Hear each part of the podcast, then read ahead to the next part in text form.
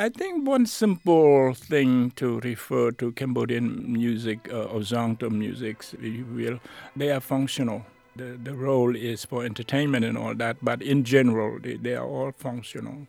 Like, uh, for example, music for wedding, music for funeral, or uh, let's say it uh, mu- music to, to, to address the spirit uh, for the rain and, and, and so forth.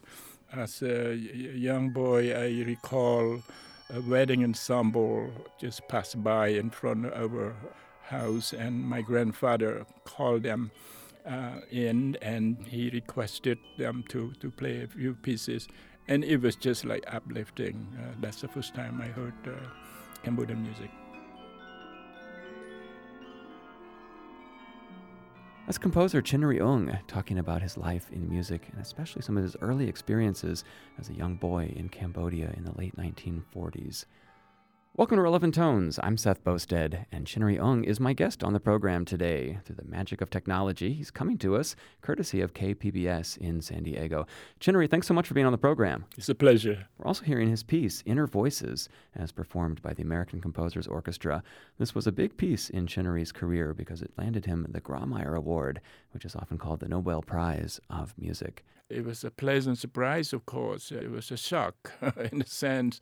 I never thought that I would be able to win that prize. And actually, I was in the middle of a lesson and, and uh, with a student, and the phone rang. I picked up the phone, and um, the secretary of the Grawemeyer just kept talking and talking, and I almost hang up. Uh, because I thought that this must be the guy uh, trying to sell life insurance. And, and I, I swear I almost hang up. But then all of a sudden it clicked to me. So he went on, and finally my, my jaw was locked. I just can't even talk anymore. So I just can't believe that I won so were you able to buy life insurance after you won the award? I forgot to tell the truth. and, and, so uh, uh, and, and, and so it, it's um it, it's really interesting uh, how how thing uh, can can emerge uh, in in life. We did a kind of produced opening where you were talking about being a young boy in Cambodia, hearing this music for the first time. And I've talked to you a little bit about that before, of course. But I'm curious now, coming from this background, when you heard Western music for the first time, did you, did you kind of get it all at once? Did you get Elvis and the Beatles, rock and roll, jazz, classical music, all of that at the same time? All at one time, yeah. I was, uh, uh, uh, to be exact, I arrived in New York City from Cambodia in January 1964 and that's when the Beatles came uh, and performed at the Carnegie Hall. And you have really an interesting, um, as a city, New York City, you get everything. You get jazz, you get uh, Brazilian guitars, you can hear that, and it's a very rich uh, culturally speaking. And uh, yeah, in a way, now go back to your question. Um, um, when I first when I first arrived, I was a freshman uh, student majoring clarinet at Manhattan School of Music. I um, assigned myself uh, every month to listen to different type of uh, pieces by uh, composers such as Mozart, Beethoven, Tchaikovsky, um, Bruckner, Mahler, and so forth. Those are my own assignment to myself because I had to catch up. I realized that I just, you know, freshly came from Cambodia and I just had to catch up. And, and I think that was quite rewarding. Um, and I, how I started, I, started right in the middle uh, of, of, Western music uh, history. I started from the Romantic style first, and then I push it backward to, to Renaissance, to Baroque, uh, classical Baroque, and Renaissance, and so forth. And then I push it forward to Impressionistic, uh, new music, and, and so forth, 20th century music. And so that that's a strategy that I, I, I assigned to myself because I thought the Romantic uh, Western Romanticism sort of closer to, to how I feel uh, in music. Uh, so so th- that was the strategy, yeah.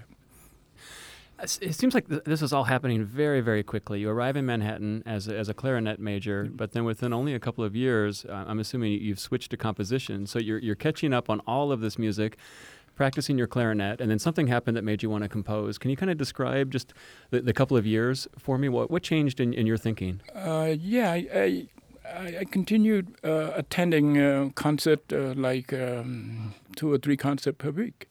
Um, and uh, uh, at one point, I attended um, a contemporary concert. Um, and that when I first met my teacher, Chou Wen Chung. Um, uh, Chou uh, was a student uh, and, and protege of Edgar Varese. And so I introduced myself after the concert. Um, and um, I asked him if I could be his student and all that, and so that's how it started. And then I was attracted to um, to, to composition quite a bit. Without him, I I wouldn't be a composer.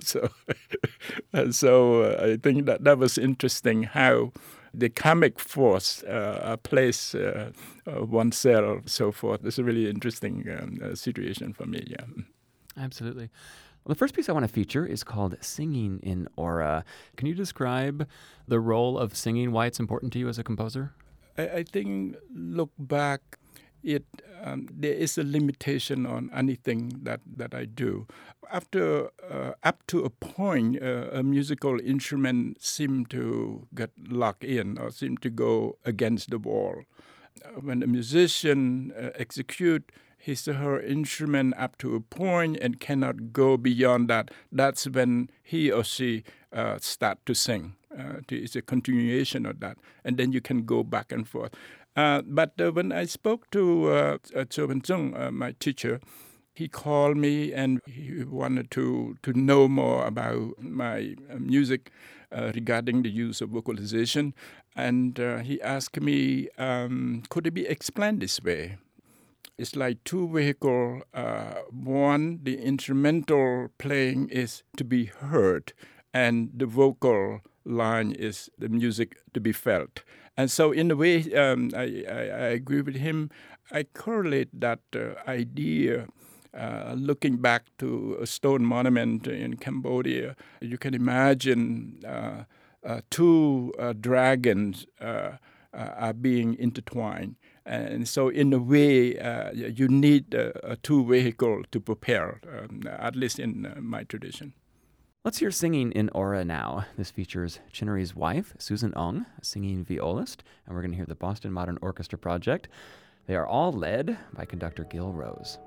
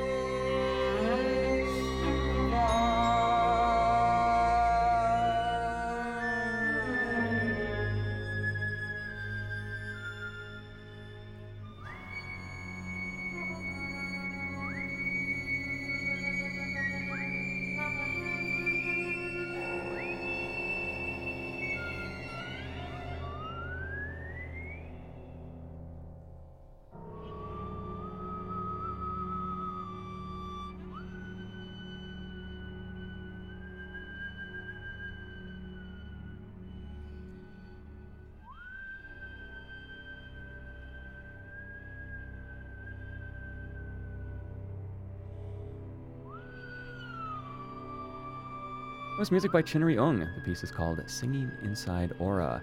And the singing that we heard was done by Susan Ung, who was also playing the viola. She is a singing violist. She was performing with the Boston Modern Orchestra Project, led by Gil Rose. Chinary, in that piece, I was struck by the singing style that, that, we talked about, the Cambodian singing style. I think you can really hear that in the piece. But I was also kind of struck by your use of dissonance we in the West, we think of dissonance resolution. Dissonance should always resolve. It's part of a kind of narrative structure. But it seems to me that Eastern composers or Eastern musicians think about dissonance differently. Right, right. Uh, uh, one thing one can say that uh, Cambodian traditional uh, music is generally a non-developmental type of music making. It's not like uh, uh, you can find that in the West. Um, and in my music, personally, I, I don't hear it as dissonant or consonant. Uh, I hear color, I hear expression, I hear voices, uh, and um, I, I stop thinking about pitches and, and consonant dissonant. Uh, yeah, um, I, I think, uh, or, or, or, in short, everything is consonant. So that's another way of saying it. I like that. if everything is consonant, then dissonance doesn't exist. Doesn't exist. it's in the mind. and you're listening to Relevant Tones, a show featuring the music of contemporary composers. Courtesy of San Diego based radio station KPBS, we are talking with Chinary Ung live on the program today. He is our guest, which is a special treat for us to be able to chat with him in real time. To subscribe to our podcast for streaming versions of this and all previous episodes, or for a complete playlist of the music that you're hearing on the program today, you can visit relevanttones.com. Chinary, it's such a pleasure to have you on the program today to be able to feature your music and, and, talk about it as we listen to it together. But I was thinking too about your development as a composer and, and also just kind of how do you know when as a composer, you have a good idea. I mean, there's so many different things that you could come up with. I know for myself, with classical music, I was always attracted to the sensation when I heard a piece that really transported me. I felt like I left my body. And I feel like I'm always trying to recreate that feeling, both as a composer, but also as a listener. How do you know when a piece that you're writing will be transportive? Um, I can uh, recall a couple instances. One in particular, I kept struggle for like two months or so. I, I feel pretty bad. I feel like uh, I'm just uh, a beginner as a composer, and uh, I keep trying to to compose this huge piece and all that. Uh, at one point, I, I sit at the piano. I just stopped composing because I just broke down. I think I was in tears for like 20 minutes or so nonstop.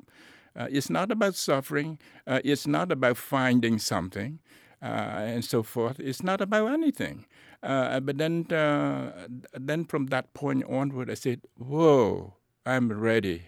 To, to, to tap onto that piece. You see, it it just uh, it's just a state of mind whether or not you're ready. Because technically speaking, uh, you know, you are what you are and uh, what you have acquired in terms of technique and so forth. But that's not the point in the art the point of the art is is the mental state it is of, of the heart uh, and other things. Uh, aside from uh, all the textbook and the classroom and so forth but this is what the point of the art is is humanity uh, in a sense. Uh, another thing um, another moment i remember um, like about two decades ago drop off my uh, youngest daughter to school. I came back like around seven in the morning I, I, felt my whole body just like sound. I felt that. I felt that there's sound in my whole body, and I was. I cannot wait to come home and get into that studio and continue composing. And I think these these are hints uh, for for. Uh, for for creative uh, people uh, to to to to figure out.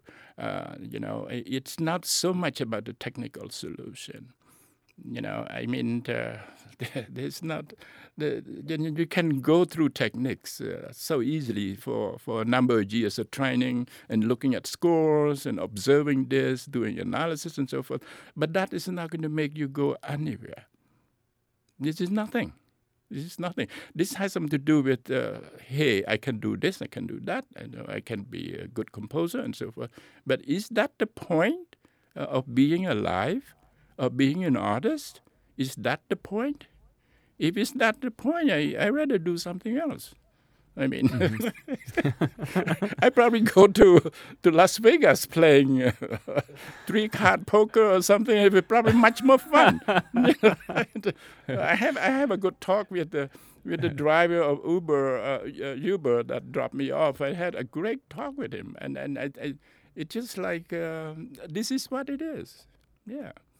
I, am fascinated by that too because you know with, with, composers, there's always a lot of people will always try to attempt to explain why this piece works, and that's not the point. Like you said, I mean, mm-hmm. there, there are 12 tone pieces that, that move me. There are pieces that are tonal that move me. I mean, there's no reason that Beethoven's Fifth Symphony should work, and yet right. it does. Yeah. And it's it's because of his intention, it's because of his skill as a composer, but it's also because of what he really desperately wants to communicate, and he manages to get that through. Absolutely, my God! I mean, this master probably had. A, must have uh, a little glimpse of God. It, it has to be because the, the harmony is out of the ordinary. You know, I, I never heard anyone in his contemporary handle that particular 15 second uh, so beautifully. Uh, and so forth. You know, I mean, uh, you go uh, J.S. Bach, uh, there's some passages that are very powerful. You can go to, to you know, a number of composers and uh, uh, so, uh, actually, this this is what the role of education ought to be: train the the, the kid in certain way and so forth. Because without that, uh, people tend to uh, give up. They don't stick around. Uh, they, they have no belief. Oh, I think it's a lot more useful than doing Roman numeral analysis, which we all did a lot of. I, I, can't even count. I mean, I'm pretty bad in counting and spelling. Let's talk about the music. Um, tell me about the piece Grand Spiral. That particular piece. Um, uh, what I had in mind is to, for the sort of the first time, that I want to write something that is like a slow dance, like very slow moving. Like imagine of uh, uh, a couple um, uh, uh, doing a really slow dance. So, so and also the dance. Uh, both of them promise to each other, "This is the last dance." This is the last breath, so to speak. And so uh, I, I, get into uh, a kind of composing that time is being expanded. Uh, and the register going from low up uh, to high register, and the last note is uh, one of the highest note of the piccolo. And then uh, underneath of that, you have basso profondo, really low bass, to just give a point of reference.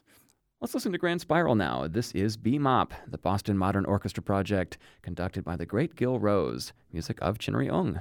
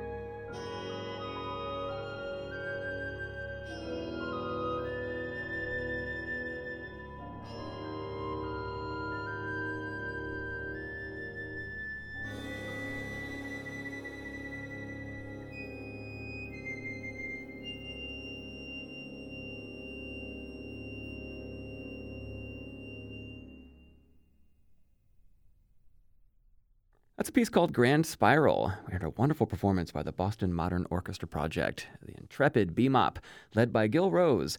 And Chin Ung is my guest on the program today. We're able to talk with him in real time thanks to a high tech satellite link with KPBS in San Diego.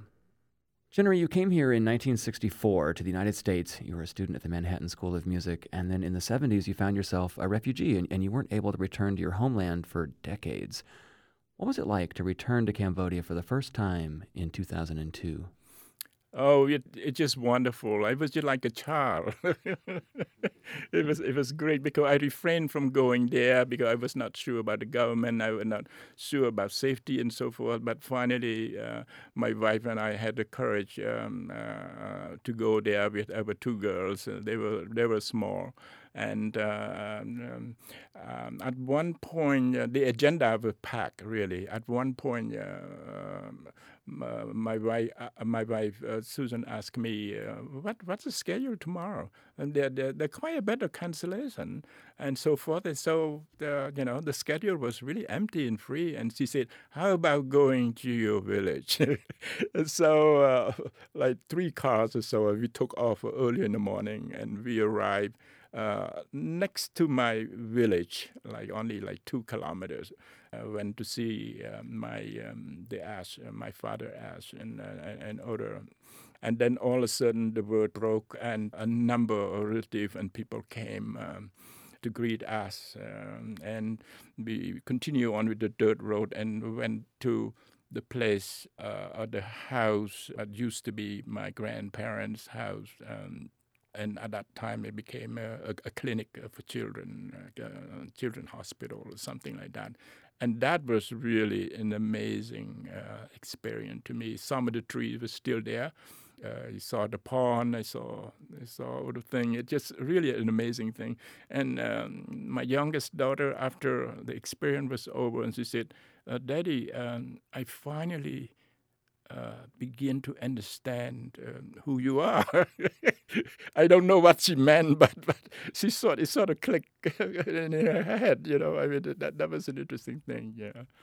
Yeah. Uh, well, there's always that moment when you realize your parents are, are human, that they have a past, they come from a place. that's right. That's right. Yeah. that must yeah. have been that moment and for her. Believe it or not, there, there's still no running water, not nothing. I mean, the, and dirt road and all that, and very bumpy road, and it's really amazing that that. Um, yeah. Mm-hmm. Mm-hmm. Life goes on as it always has. Yeah. Mm-hmm. the next piece I want to play is called Oracle. I've heard a fair amount of orchestral music by Chinary on the program today, but now we're going to go into a more intimate setting and hear a chamber piece. Lucy Shelton is the soprano, William Anderson is playing guitar, and we're going to hear Michael Adelson conducting. Again, the Da Capo Chamber Players performing the music of Chinary Ung.